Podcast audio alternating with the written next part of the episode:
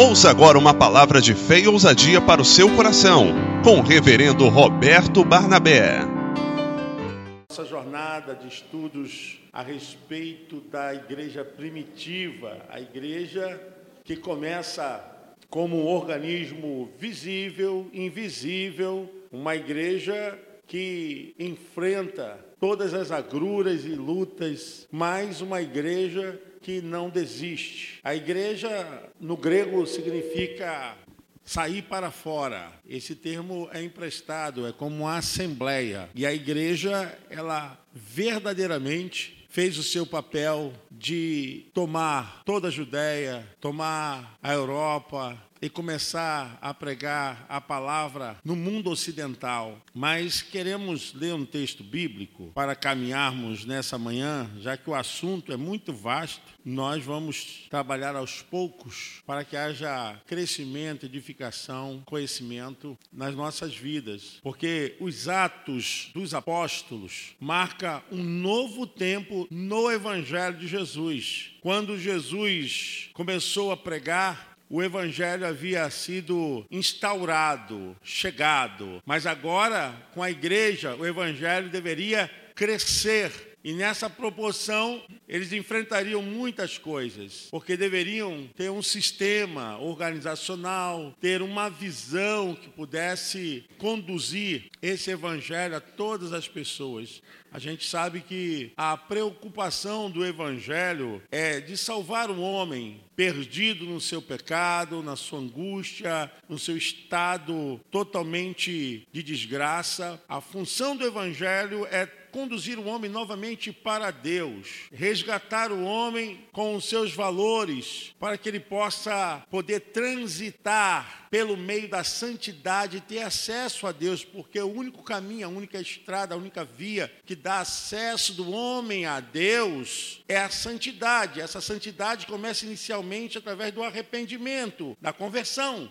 Então, a conversão, o novo nascimento, é o início da santificação inicial. E a igreja tem esse dever, né? Ide por todo mundo pregar o evangelho a toda criatura. Quem crê e for batizado, mas quem não crê está condenado, porquanto não crer no único filho de Deus, rejeita a salvação. A salvação, ela tem que ser aceita, ela tem que ser recebida no coração humano. Ninguém é forçado, mas também aquele que não aceita, ele está rejeitando a própria salvação eterna. Então a igreja agora, ela vê Jesus subindo aos céus. Os apóstolos estavam conscientes da mensagem que eles deveriam pregar. O que acontece é o seguinte, que Jesus, ele se oferece justamente no período da Páscoa.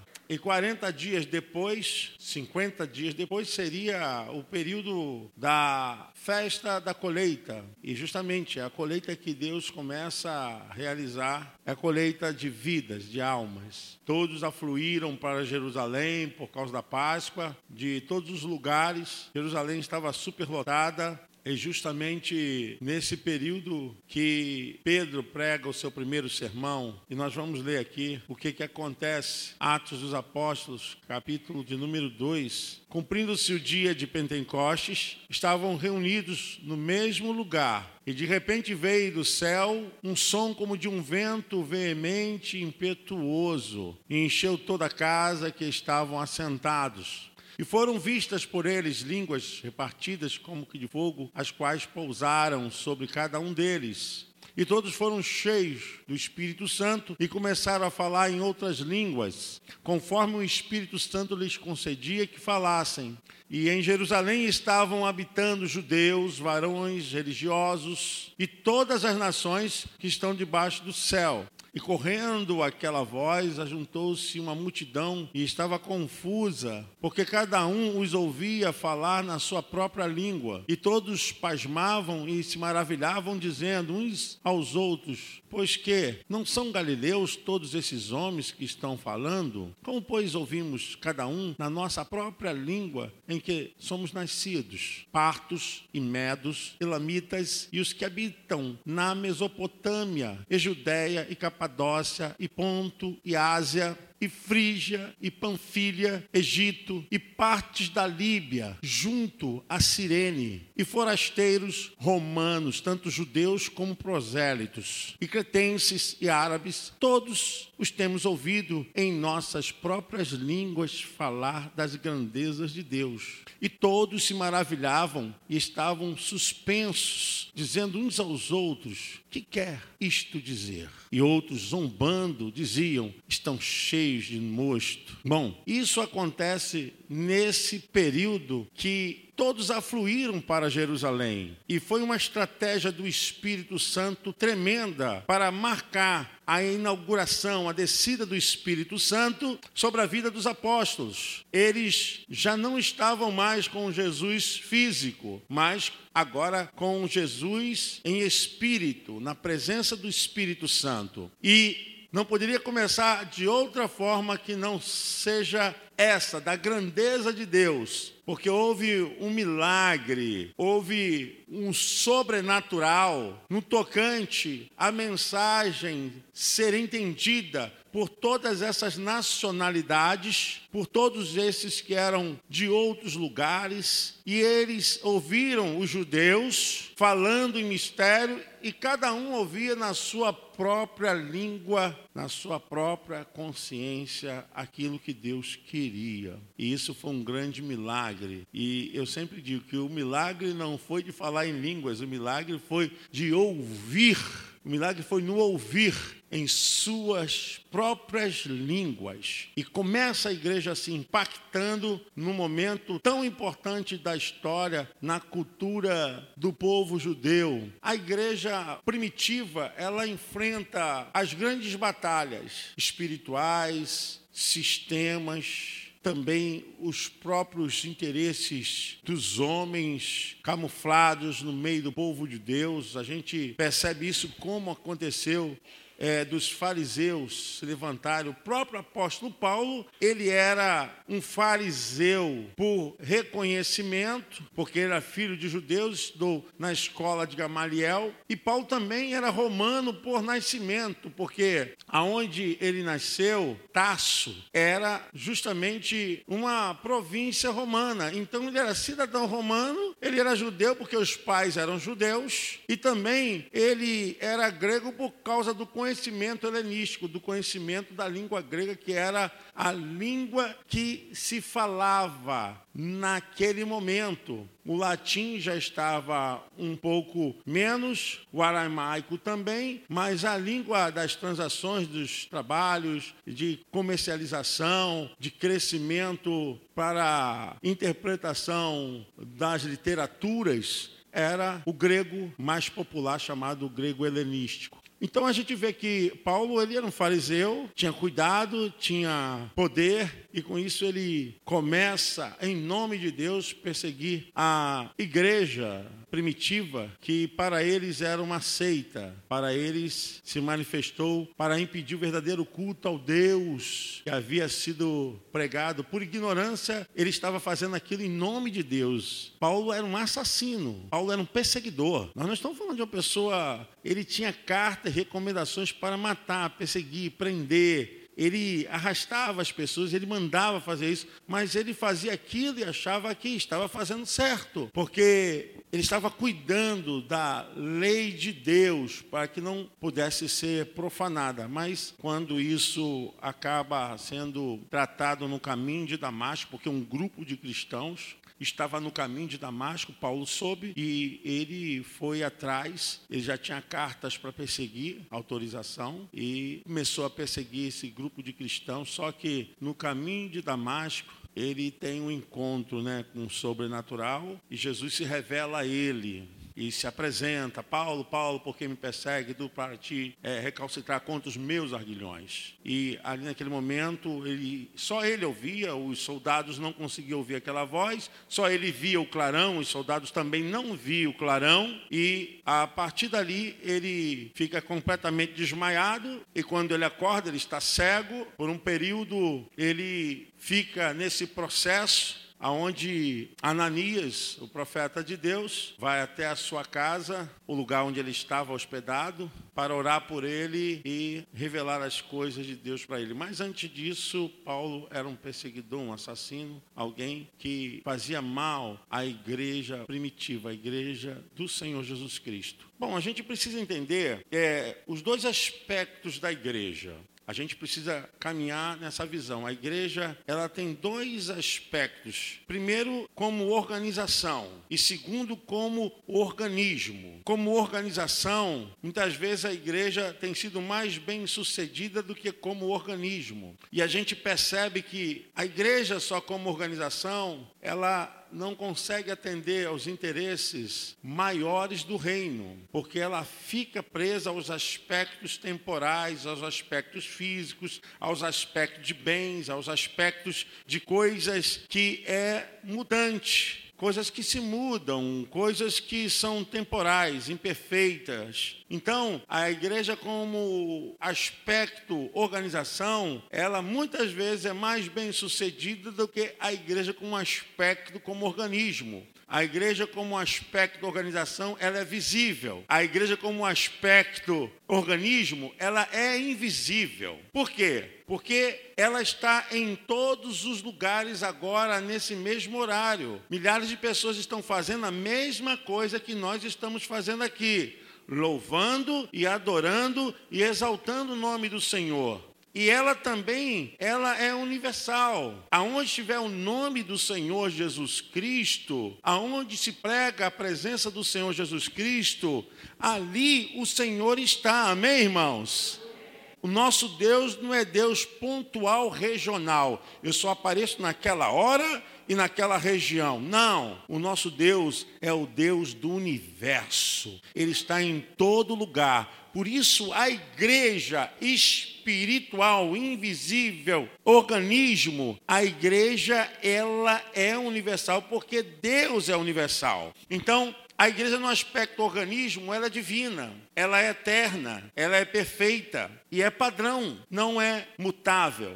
O aspecto visível da igreja é mais fácil de constatar, pois é aquilo que vemos como bem geral, como móveis, instalações, pessoal como liderança, membresia, etc., documentos legais da igreja, estatuto, regimentos. Mas a igreja invisível é mais difícil de constatar. Se temos uma igreja organizacional visível, temos também uma igreja organismo invisível e ambas ocupam o mesmo espaço. Olha, em uma igreja ideal, a igreja invisível, organismo, ela é composta de todos os membros da igreja visível, mas ela trabalha. Ela tem organização, mas ela também é espirituosa. Ela tem os aspectos dos princípios do reino afluindo sobre ela. O que consegue nortear a igreja é muito mais o espiritual do que o físico, do que o material.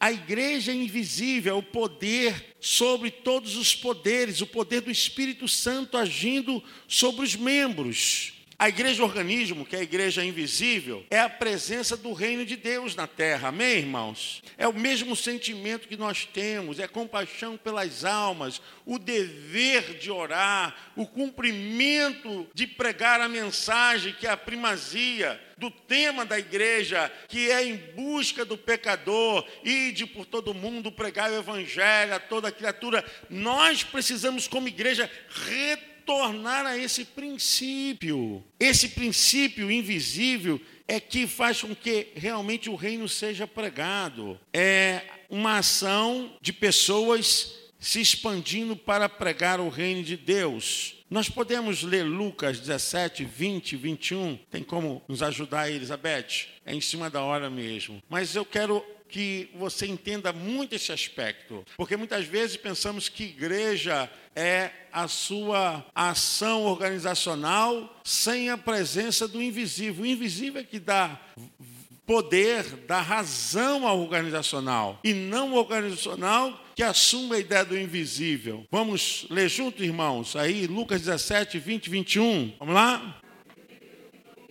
Amém? Vocês entenderam? Glória a Deus. Nós precisamos do aspecto visível da igreja que funciona no aspecto organizacional, mas precisamos da igreja organismo, a igreja que tem a sensibilidade de agir com o espírito do Deus Altíssimo, para não sermos é, presos a uma visão que impede a visão maior do reino, é que move. A igreja primitiva foi movida por essa força. Eles precisavam se organizar, mas muito mais o reino de Deus estavam dentro deles. E por essa razão eles não desistiram. É o convencimento e eles tinham verdadeiramente consciência de que a esperança era uma esperança futura de que o Espírito Santo realmente estaria trabalhando para quebrar as envergaduras contra a própria igreja. A igreja vive o século da era cristã 1, 2 e 3 sendo perseguida. É um período muito longo 300 anos muita luta mas a igreja permanece. Podemos ver Apocalipse 12, o verso 6 é, fala a respeito de uma visão também, a igreja sendo escondida, de forma que aqui é chamada de deserto, por um período de anos, né? 1260 dias. Vamos ler aí, irmãos, o que está escrito?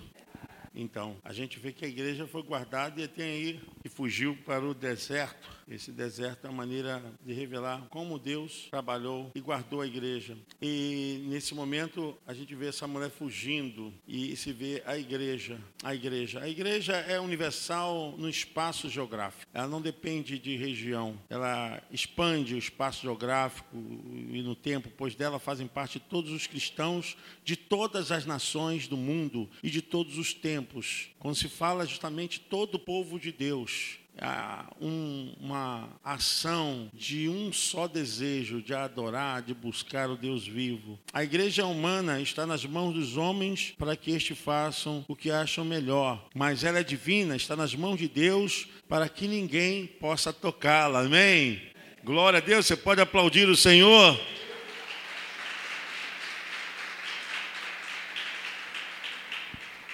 A igreja temporária deixará de existir na consumação dos tempos. A igreja eterna existirá eternamente como esposa do Cordeiro. A igreja imperfeita, as limitações humanas e os percalços da própria militância induzem lideranças a erro. A igreja perfeita é pura e inerrante. A igreja mutante tem diferente aspecto e prática, conforme a região. Ela é mutante, de acordo com a cultura do povo, adota alguns sincretismos. A igreja padrão segue os padrões bíblicos apostólicos. Então, a igreja, quer como organização, quer como organismo, está sempre sob os olhos de Deus e, como cristão, é nosso dever zelar e manter dos dois aspectos da igreja, para torná-la uma organização forte, com um organismo puro e fiel às origens. E a gente vê que isso é uma característica da igreja primitiva, no seu início, na sua obra, ela se organiza, ela tem espiritualidade, ela tem compaixão, ela tem intercessão,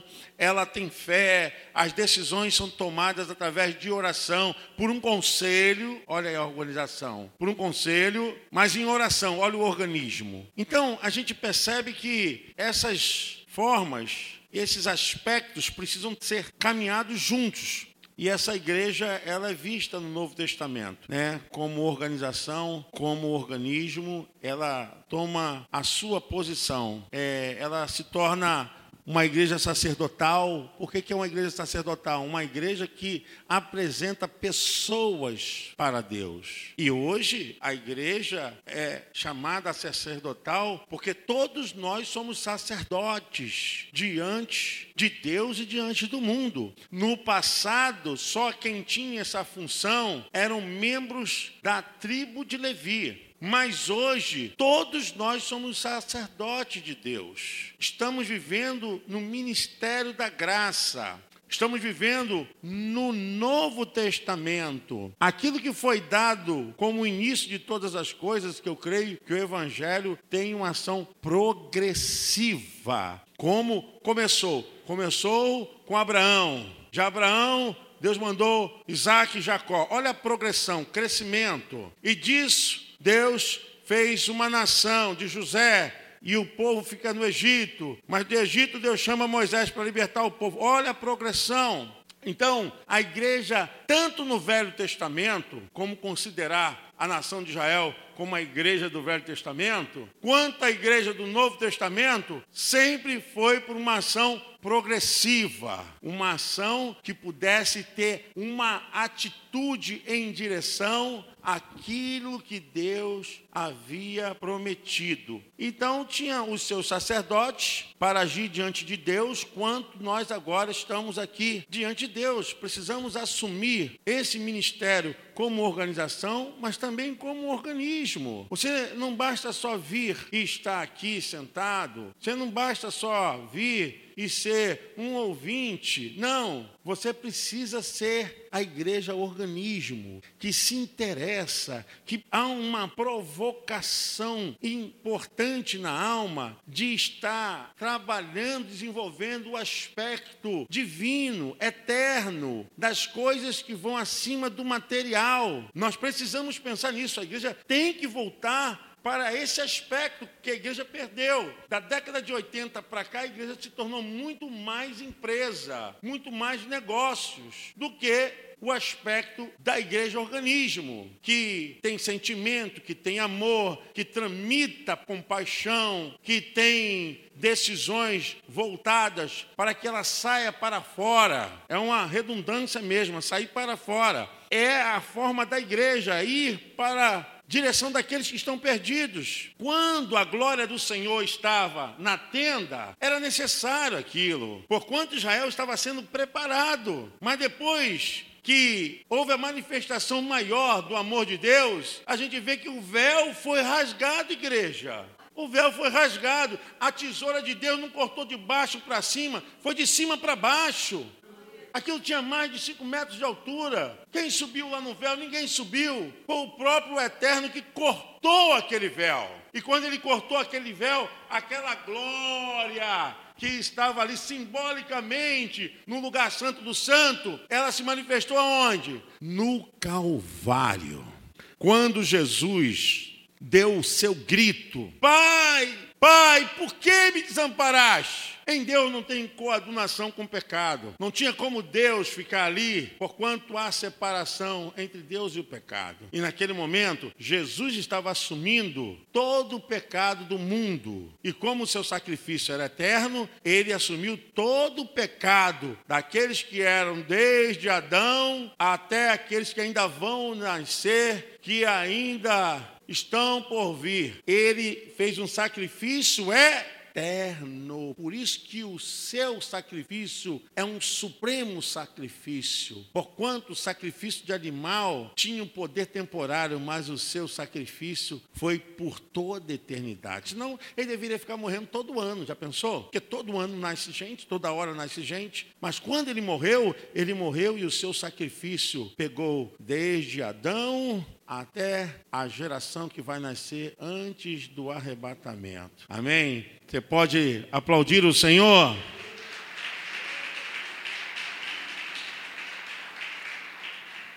Então, irmãos, o sacerdote levítico deu lugar ao sacerdócio de Melquisedeque. É, é por ordem, foi também conduzido até Jesus quando o véu do templo se rasgou. Antes do Pentecoste, Deus habitava entre os homens Salmo 68, 18, Elizabeth, me ajuda aí. Depois do Pentecoste, Deus habita nos homens. Glória a Deus. Vocês percebem a diferença? Antes do Pentecoste, Deus habitava entre os homens. Salmo, olha aí, 68, 18. Pode ler, igreja. Tu subistes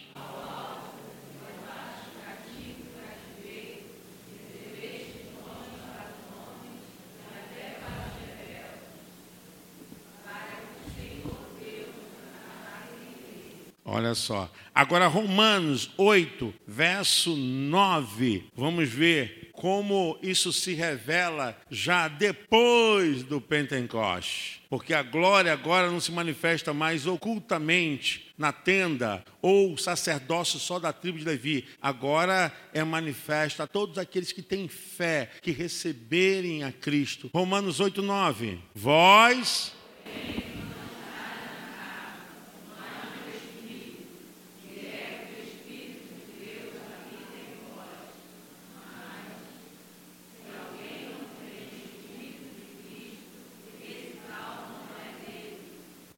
O Espírito habita na pessoa. 1 Coríntios 3, verso 16, e há uma revelação de Paulo em relação ao culto onde se desprezava o corpo. E Paulo fala a respeito disso para quebrar essa filosofia, essa doutrina que eles achavam que o corpo não tinha nada a ver com a adoração, só o espírito. Mas Paulo fala em relação às nossas vidas, 1 Coríntios, capítulo 3, versículo 16: Não sabeis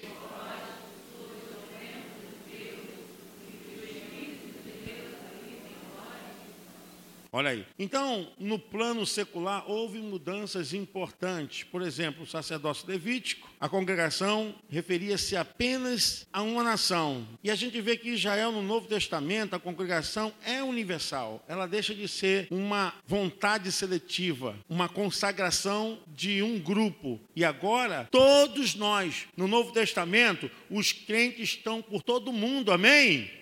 Todo mundo, acabou isso. Não era agora algo só para a nação de Israel, mas para todas as nações. Eu tenho dito o seguinte: Deus não tem CPF, Deus não tem RG, Deus não tem nacionalidade, Deus não tem etnia. Deus é Deus, Ele é eterno, Ele é o Deus de todos os povos. CPF, RG, isso é para a organização nossa humana. Nele habita a glória, o poder para sempre. Amém. O apóstolo Paulo, quando está no Aerópago, em Atenas, pregando, lá tinha um altar do Deus desconhecido. Paulo diz: Esse é o meu Deus, por ele tudo subsiste, para ele, por meio dele, seja glória e o louvor. Ele não tem nome.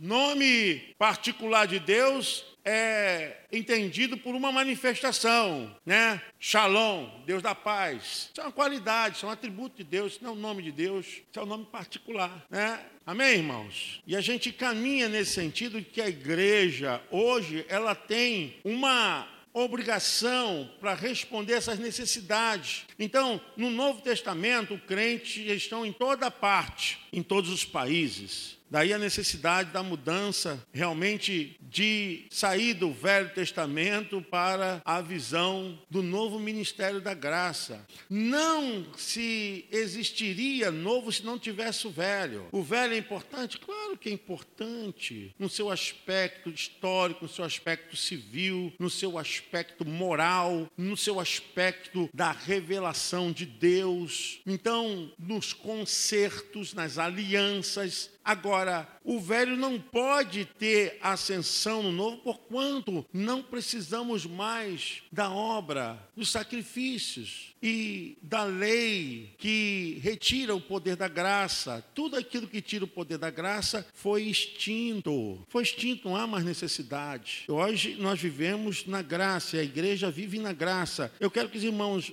leiam é, Hebreus 7, 12. Hebreus 7, 12. Hebreus 7,12. Obrigado, a irmã Elizabeth aí. Vamos ler, gente? Porque mudando-se o sacerdócio, necessariamente se faz também mudança. Mudou o sacerdócio. Não há mais necessidade do sacerdócio e vem dos levitas. Acabou. Mudou-se o sacerdócio. Todos agora se tornaram um reino de sacerdócio real. Você pode aplaudir o Senhor? Glória a Deus. A profecia já apontava para isso, a profecia já apontava para o novo tempo. A igreja, ela não foi fruto do acontecimento acidental. Aconteceu, ah, isso tinha então uma provisão não planejada. Não, porque havia já uma profecia a respeito dessa expansão da glória de Deus e a mudança do sacerdócio. É, a gente pode ver Joel, Joel capítulo 2, é, o verso 21, 22. Joel capítulo 2, versículo 21 e 22. Vamos ler, irmãos? Não temas, ó terra, regozija-te, alegra-te, porque, Senhor, verso 22. Há uma profecia tremenda, porque aqui a visão do versículo 21, a palavra ela é estendida a toda a terra. Não temas, ó terra. Eu expliquei no nosso curso que mundo tem três sentidos na Bíblia. Quem faz o curso de discipulado sabe disso, né? O mundo sistema, o mundo geológico, e nós temos qual outro mundo? Demográfico. Quem falou demográfico? Aprendeu, parabéns. Falar nisso, nós temos uma turma que não está perdendo nada para a primeira turma, hein, Marcelo? Rosana, essa segunda turma está no naipe de vocês. Parabéns. A segunda turma eu falava com o pastor Luiz Carlos a respeito da turma discipulado. A turma está muito bem focada. A igreja pode dar uma salva de palmas para essa turma aí? Parabéns. Eu estou muito feliz com vocês. Então, é entendido a Terra aqui no sistema demográfico. Demográfico. O versículo 22, não temais animais do campo, é uma referência, sabe quem? A nós. Animais aqui significa gentios. Gentios são todos aqueles que não são judeus. Então nós não somos judeus por nascimento, mas em Cristo nós fomos alcançados pela graça. Então não há judeus e nem gentios, não é isso, pastor Carlinhos? Paulo falando lá aos irmãos em Filipenses, porque Deus derrubou o muro de quê? O muro de quê, irmãos? Da separação. Agora somos todo um povo, objetos do amor de Deus. Acabou o muro da separação. É, em Joel ainda, Joel ainda, há uma profecia lindíssima. Eu tenho que andar assim com vocês porque eu estou falando da organização da igreja. Joel capítulo 2, versículos 28 ao 32. Nós queremos fechar essa aula com esse texto. Nós vamos prosseguir no próximo domingo. Joel capítulo 2, versículos 28 ao 32. Irmãos, numa só voz, vamos ler bonitinho? Vamos lá? E há de ser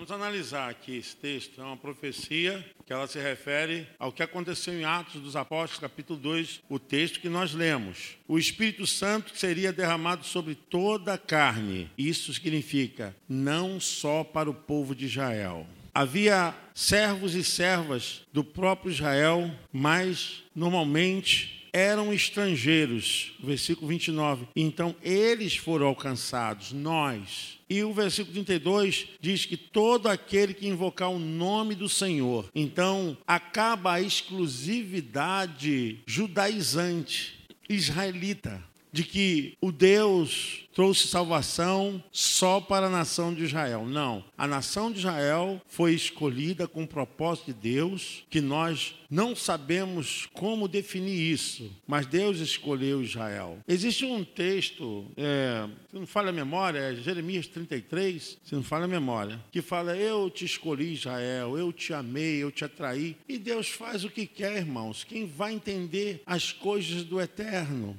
Agora, se me perguntasse se existiam nações mais fiéis do que Israel na época, tinham. O povo de Israel foi muito infiel com Deus. Mas Deus amou aquele povo, atraiu, amou, trouxe para si, escolheu, né? E quem vai contender contra Deus? Ninguém vai contender contra Deus. Só que essa graça agora chegou a nós, não só atraiu a Israel, mas atraiu a todos nós, que éramos estrangeiros, desconhecidos, peregrinos. Mas agora ele nos escolheu, nós fomos enxertados na videira. Fomos enxertados. O plano de Deus era de começar com Israel, mas para alcançar todas as nações. Bom, nós estamos falando a respeito da formação da igreja, a teologia da igreja, a visão do modelo visível, invisível, da prioridade que a igreja tem que ter de andar com esses dois aspectos principalmente sendo uma igreja organismo. Então, você tem funcionalidade no mundo espiritual. Você não pode ficar de maneira nenhuma fora do contexto da atividade progressiva da igreja. É do tipo seguinte: ah, é o pastor que está na frente, é a pastora Silvia, então não vou ficar, é a pastora Suzy. Não, você tem que se colocar em alguma coisa, você tem que ser muito mais do que uma igreja visível, você tem que ser uma igreja invisível está sendo tocado e usado para esse momento. Eu acredito que a igreja primitiva nos dá uma grande lição de como nós devemos servir a Deus. Nós vamos caminhar, irmãos. Se tem assunto, é o assunto da igreja primitiva. Eu acho que a gente não vai conseguir falar todo o assunto. São muitos assuntos, principalmente quando chegarmos nas viagens missionárias e temos que falar um pouco do apóstolo Paulo, porque não teve ninguém, um pastor, um missionário, um pregador em todo o tempo que pudesse superar o apóstolo Paulo. Além da contribuição para o mundo ocidental. O apóstolo Paulo, ele teve sua vida como um enigma do evangelho. Depois de Jesus, irmãos, sem exagero, apóstolo Paulo foi a pessoa que mais encarnou o evangelho de Jesus Cristo. Eu vou dizer para vocês, vou me atrever a dizer, tá? Minha pretensão é jamais tirar Jesus dessa referência, mas, irmãos, o apóstolo Paulo, ele dá o fundamento da igreja neotestamentária, depois de Jesus, que eu quero dizer. Ele que dá o fundamento, porque se nós temos doutrina, temos ensinamentos, temos compreensão da administração do culto é por causa do apóstolo Paulo. E se vocês verem, a obra de Paulo foi traduzida por diversas línguas. Muitos estudiosos, Paulo de Tarso, a Cilícia, que era uma província romana, foi lá que ele nasceu, e esse homem muda a história do evangelho. Eu não me lembro o nome do autor, mas eu tenho esse livro. Eu tenho esse livro para mim, é um livro relíquia. A Vida de Saulo de Tarso. O autor é Rod, eu não sei o sobrenome dele, mas domingo que vem eu vou trazer aqui para vocês. Eu tenho esse livro desde que eu comecei a estudar. Já tem mais de 30 anos. Vale a pena, se não me engano, eu tirei Xerox dele. Vale a pena a gente ter, a gente até procurar depois se a gente consegue, é, aí pelos sites, né? De repente a gente consegue esse livro ainda virtual. Mas vale a pena vocês lerem, gente. A história desse homem é tremenda, tá bom? Nós vamos continuar domingo que vem. Chegue cedo, irmãos. Vocês estão chegando muito tarde. Domingo que vem é o nosso café. Amém, igreja? Glória a Deus, você pode aplaudir o Senhor. Ah.